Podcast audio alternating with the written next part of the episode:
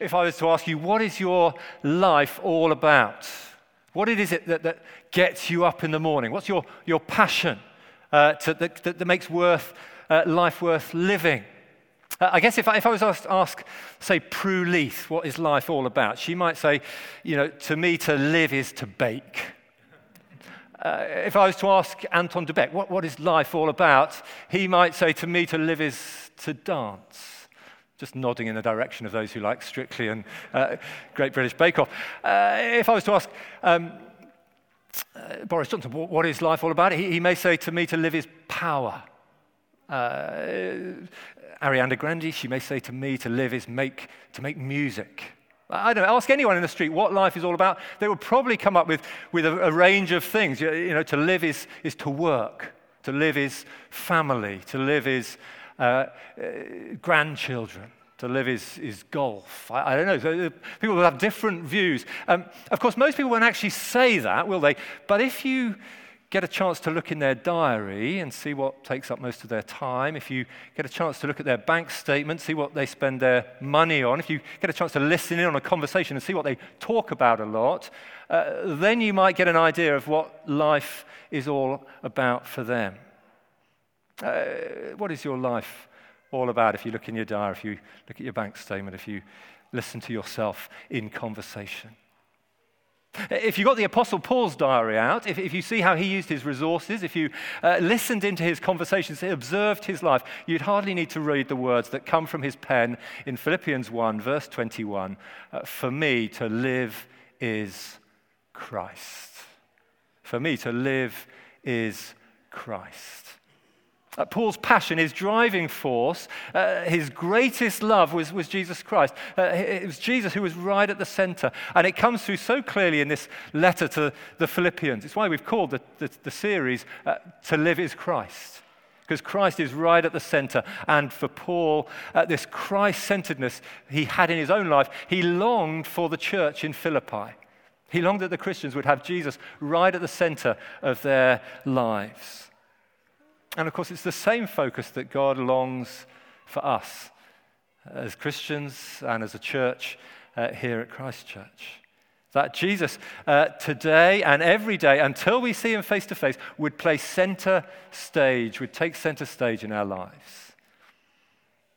All those other things, of course, are good things family and dancing and baking and golf and work and, and grandchildren. You know, these are, are wonderful gifts from God, but they're only enhanced, those gifts, when we submit them under the, a love for Jesus, where Jesus takes center stage.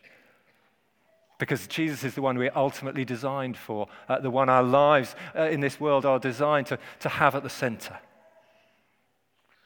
Uh, we come to these first 11 verses of uh, Philippians chapter 1.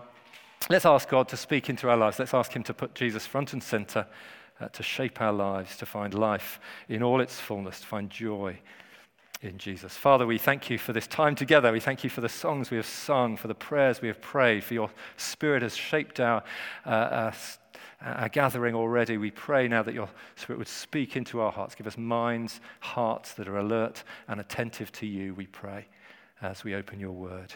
For we ask it in Jesus' name. Amen. Well, look, there is an awful lot in these, these verses. Uh, we could spend hours in the text. I know you've got to get home for lunch, so we're not going to be hours. Uh, but uh, we get a great insight into the Apostle Paul. And, and I just want to uh, see something of him and his priorities. There are, there are four things. Uh, we'll look at them briefly. Uh, the first thing that I think God is saying to us this morning, and we see, is, is Paul's heart.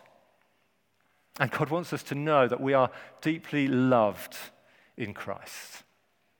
Do you know, I think the Apostle Paul, he, he gets a bit of a bad press. Uh, you know, he, he is often portrayed, Paul, isn't he, as, as harsh, as misogynist, as hard line. Uh, you know, and those who don't take the Bible very seriously, they try and divide Paul and Jesus. They say, Jesus is loving, patient, kind. Paul is hard, nasty. And, and, and they try and divide their words. But, but I think people who do that have, have not actually read their Bibles because Jesus says some pretty hard, tough things. And Paul is unbelievably gracious and kind, though he says some hard things too. And here we get a glimpse of Paul's heart, and it is one of deep humility and love. Uh, he introduces himself, did you see that, along with, with his ministry colleague Timothy, as a servant of Christ. He has the authority as an apostle of God. He could have introduced himself as that, but no, he introduced himself as a servant, a slave. That's how he sees himself. And, and he's writing, uh, he says, to all God's people all God's holy people.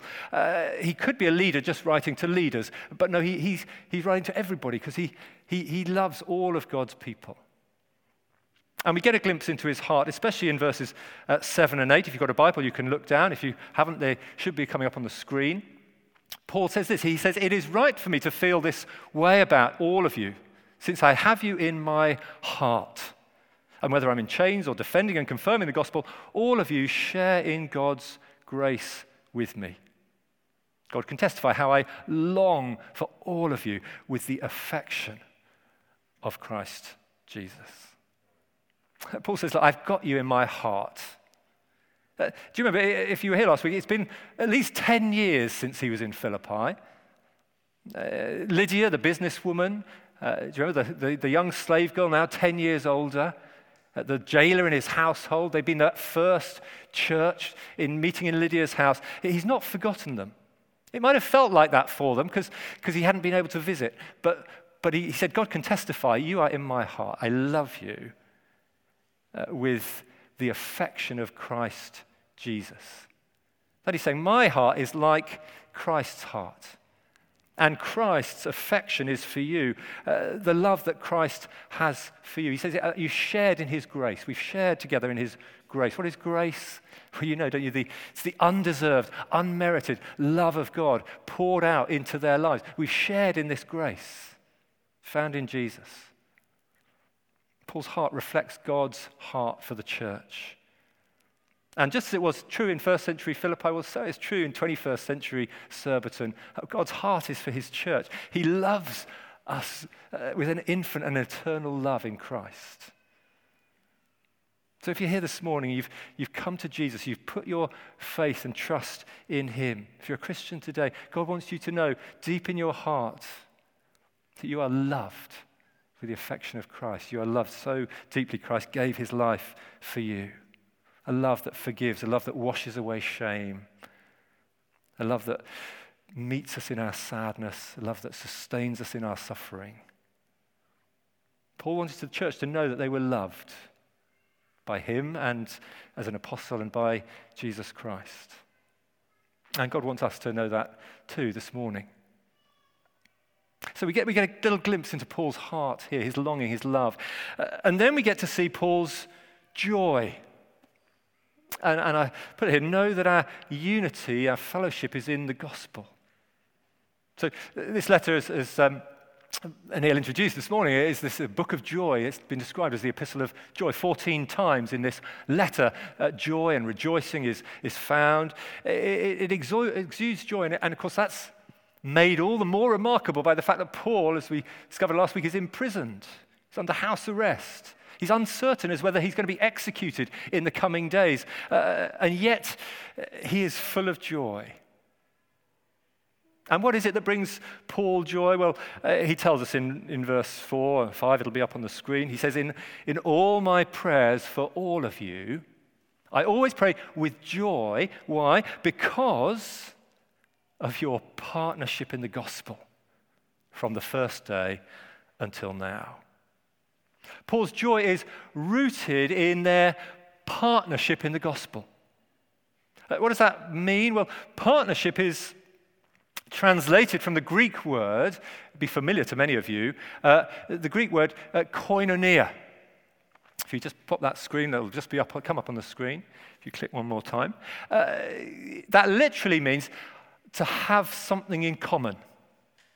And, uh, but of course, in the Christian context, it means much more than you know, just two cyclists who like cycling or bird watchers who like bird watching, although technically that's koinonia. But, but the Christian context, this, he speaks of it, this, this koinonia is in the gospel. That is, is in the, the good news about Jesus. Their fellowship is in the good news about Jesus. Their unity is in the wonderful truth about Jesus. His perfect life, his sacrificial death, his bodily resurrection, his sending of his spirit, his glorious return, the truth of the gospel, their fellowship, their unity is in Jesus and in the truth about Jesus, in, in their, the, these truths and the experience of knowing him. That's what brings real unity, and that's what brings joy to, to Paul when he sees his Christians living in unity in the gospel. And I think he has in mind not just that they believe and have experienced Jesus in the, the truths of the gospel, but that they are committed to, to making the gospel known. They're committed to, to, to living out and seeing that gospel grow and spread in their own vicinity and through Paul to the ends of the earth. And Paul is thrilled that this Christian, uh, the Philippian Christians, have been partners with him in the gospel from the first day remember 10 years earlier when Lydia, the businesswoman, was, was converted and baptized at the riverside? She said, Oh, come back to our house and stay at my house. And, and Paul went to stay so the, the gospel could continue to go out, and the church met in her house. Right from the first day, she was a partner in the gospel. And then Paul is writing partly because he's wanting to thank them for a gift, a financial gift that they've sent to him. So they're continuing this partnership in the gospel, they're, they're continuing to, to support ministry. And, and so he's saying, from the first to the last, you have been partners in God's purposes to get the good news to the ends of the earth. And it is this commitment to the gospel that brings joy and which is the ground for true unity and koinonia in the church. You know, God loves unity in the church, and, and we hear a lot of talk about unity, and it's, and it's right and it's good to talk about unity, but often the talk is sometimes about kind of institutional unity. You know, we hear stories about the sort of how the Church of England and the Methodist Church are having talks to try and be united. Or, or there are talks about holding the Anglican Church together. And of course, we want to do that, but, but God is clear in, in His Word that the only true ground of unity is the gospel. It's the good news of Jesus Christ. It's the truth about Jesus, is what will hold us together.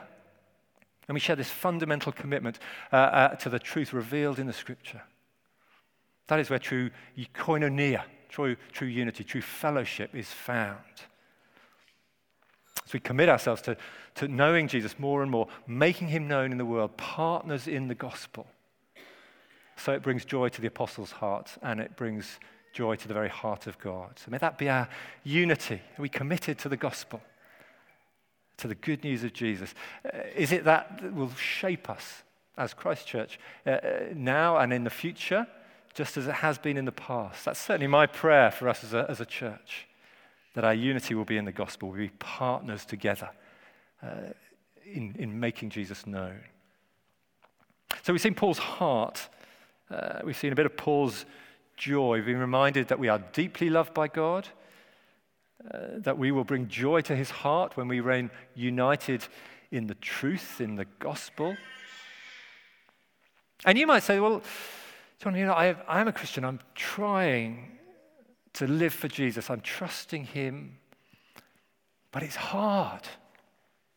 It's hard to stay close to Jesus, to live for Jesus in a tough world, in a culture that is moving fast away from, from, from the gospel, from the, from the truth of the Bible. It's difficult. Uh, I, I, I, we feel the pressure every day to, to keep our head down, to conform, uh, to, to, to stay quiet. I don't even know if I'm going to make it myself because I feel the pressures. You know, I live in a home where there's no other Christians, just me. I'm in a class at school. I'm in a, in a workplace where there's, there's almost no other Christians. Am I going to make it? It's, it's hard. They're valid questions, those. And if you feel some of those pressures, well, you're not on your own. Uh, wonderfully, here in this passage, we see Paul's confidence. And we can know that we are secure in Christ. There it is, verse uh, f- 5. He says, I'm, I'm always praying with joy because of your partnership in the gospel from the first day until now. Being confident of this, he carries on that he who began a good work in you will carry it on to completion until the day of Christ Jesus. Yeah, this is one of my favorite verses in all of the, the Bible. Uh, it's what I call the mastermind verse. You'll get it when you, you know, if you, if you know the show, the beeper goes beep, beep, beep, beep, beep, and, and whoever's presenting the chair, it was Mar- Magnus Magnusson when I was growing up, uh, uh, you know, begins, says, uh, I've started, so I'll finish. We'll come to John Newton in a minute. Uh, well, Paul's confidence rests in hearing these same words I've started, so I'll finish, uh, but hearing them from the very mouth of God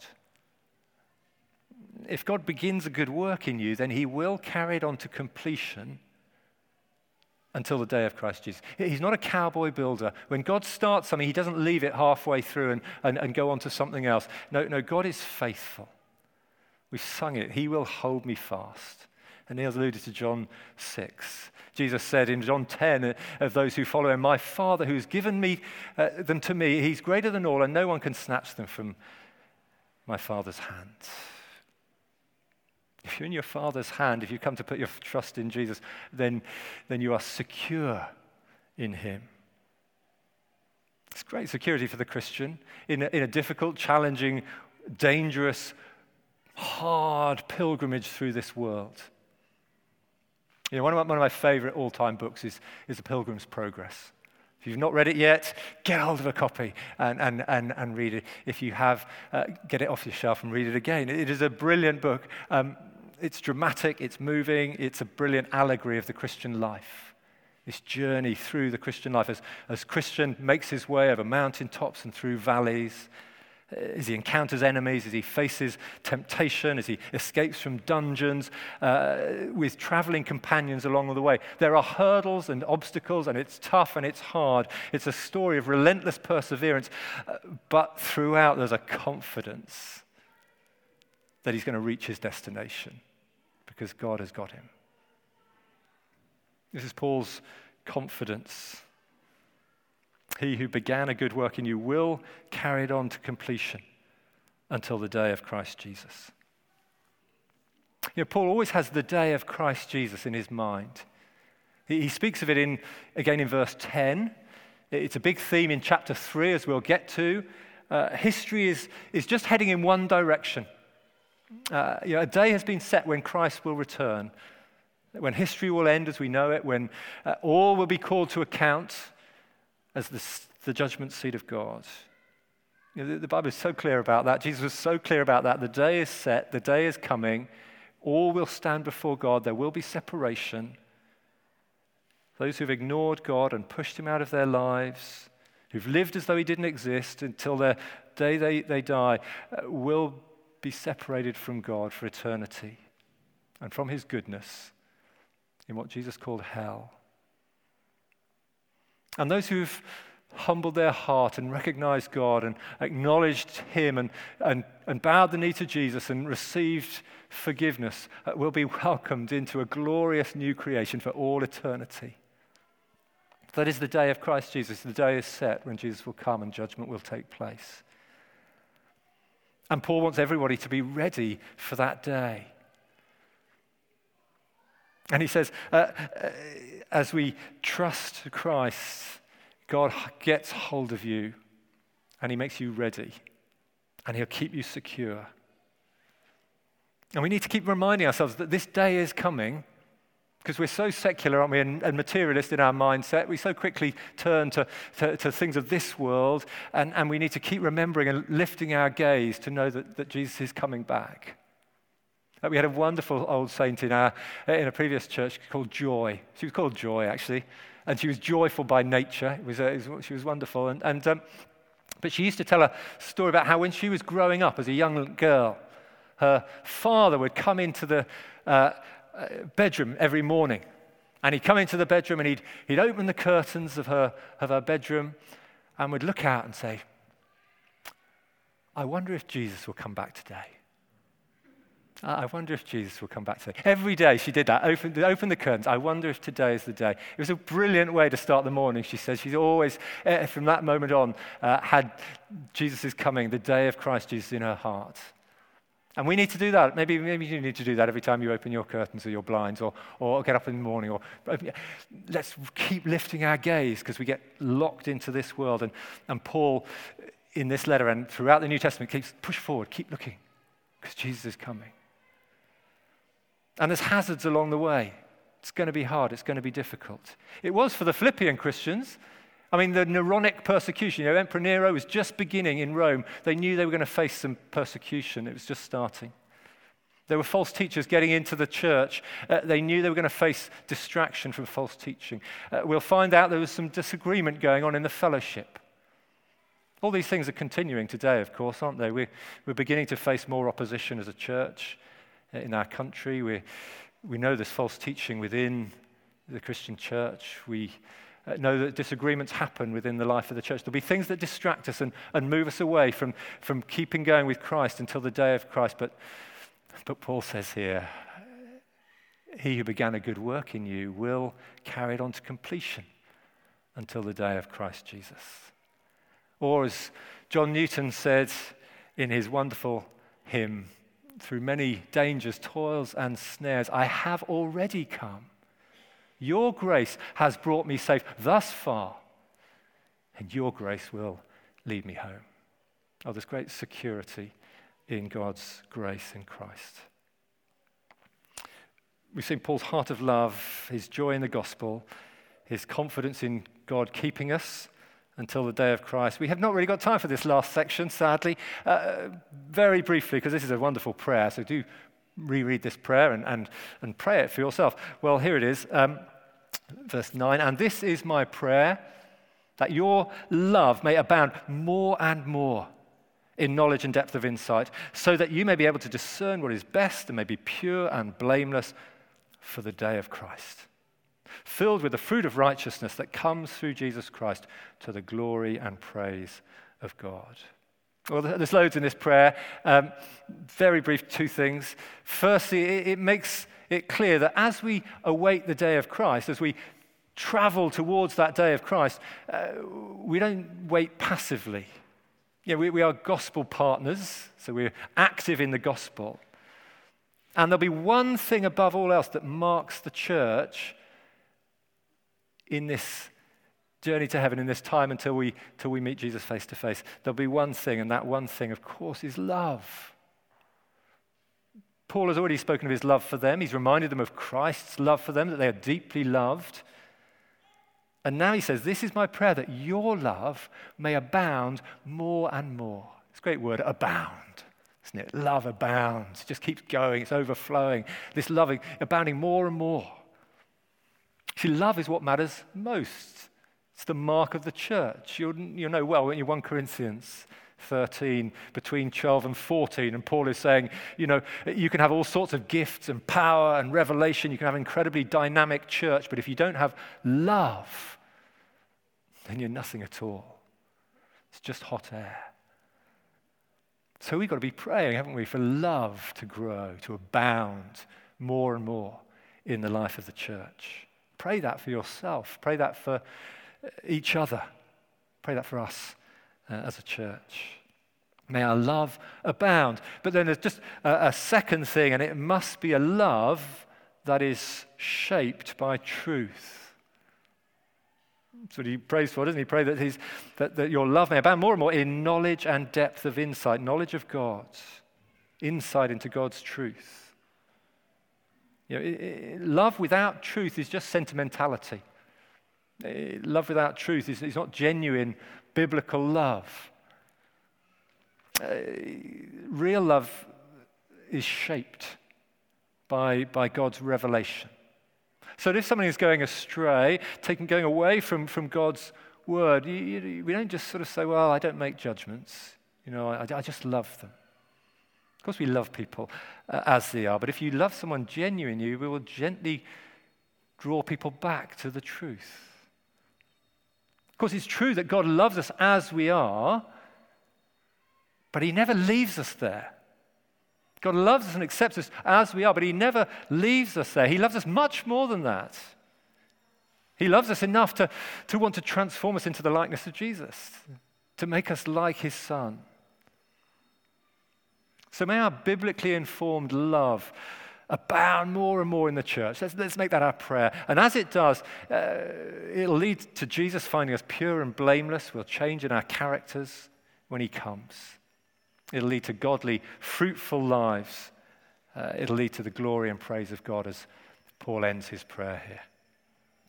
Let's be, be praying for that. There's, there's, there's much here in this passage, in this chapter, in this, these verses. Do uh, re, read them.